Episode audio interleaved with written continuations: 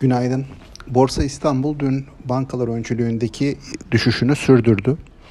Ee, Temmuz ortasından itibaren gözlemlediğimiz sert yükseliş e, son 10 gündür yerini sert satışlara bırakmış durumda. Burada likidite endişeleri e, yanında yine piyasalardaki haber akışlarının da etkisi olduğunu söylemek mümkün ama asıl e, etki çok sert ve hızlı bir şekilde yükselen borsada e, düşüşün de yine e, benzer dinamiklerde benzer şekilde olması burada da likidite e, koşullarının da etkili olduğunu düşünüyorum. E, borsadaki düşüşle birlikte bankalar e, zirve seviyesinden ki 13 Eylül tarihinde seans içinde görülmüştü.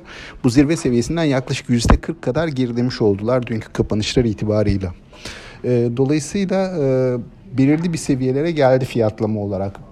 Yani bundan bir iki hafta önce söylediğimiz gibi artık çok pahalı e, seviyelerde düşüncesinde değiliz. Ama yükseliş çok hızlı olduğu için, çok dar bir zamana e, sıkıştığı için ve bunun da e, getirmiş olduğu bir takım yan etkiler, bir takım e, piyasa dengeleri üzerine e, etkileri olduğu için e, düşüşün devam edebileceğini de e, söylemek mümkün. E, özellikle e, kısa vadede.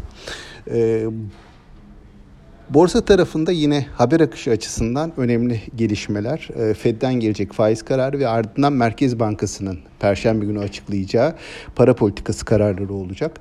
Bunun öncesinde piyasadaki bu dengelenme arayışının e, satış baskısının devam edebileceğini düşünüyoruz. Borsanın bir süre sonra e, bir yatay banda girdikten sonra yeniden düşünülmesi, değerlendirilmesi gerektiğini düşünüyoruz. Ancak e, bu kısa vadede e, bu baskının ve fiyatlardaki aşırı oynaklığın devam edebileceği düşüncesindeyiz. Aktaracaklarım bunlar sağlıklı, bol ve bereketli kazançlı günler dilerim.